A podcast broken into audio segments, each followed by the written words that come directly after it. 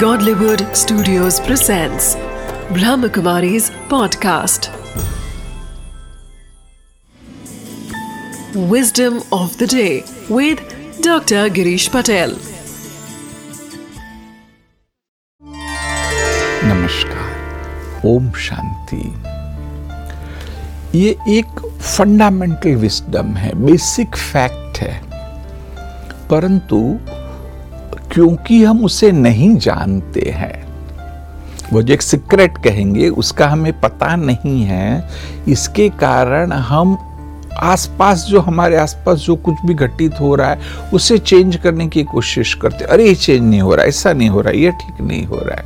परंतु ये छोटी सी विस्डम याद रखिए कि जब आपके अंदर बदलाव आता है तो ऑटोमेटिक आपके आसपास भी उसकी असर होती है और आपके आसपास भी बदलाव होने लगता है। तो इसलिए हमें अपने आसपास बदलाव लाने में जो मेहनत, बहुत ही तकलीफें उठाने के बदले में कोशिश ये करनी है कि मुझे अपने अंदर बदलाव लाना है। इसके दो फ़ायदे। एक तो आपके अंदर बदलाव लाना आपके कंट्रोल में है। दूसरा ये सहज है। और इससे आपको तो फ़ायदा होने ही वाला है।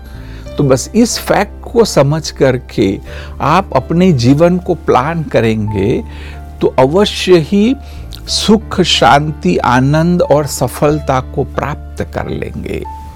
Om Shanti. Wisdom of the day.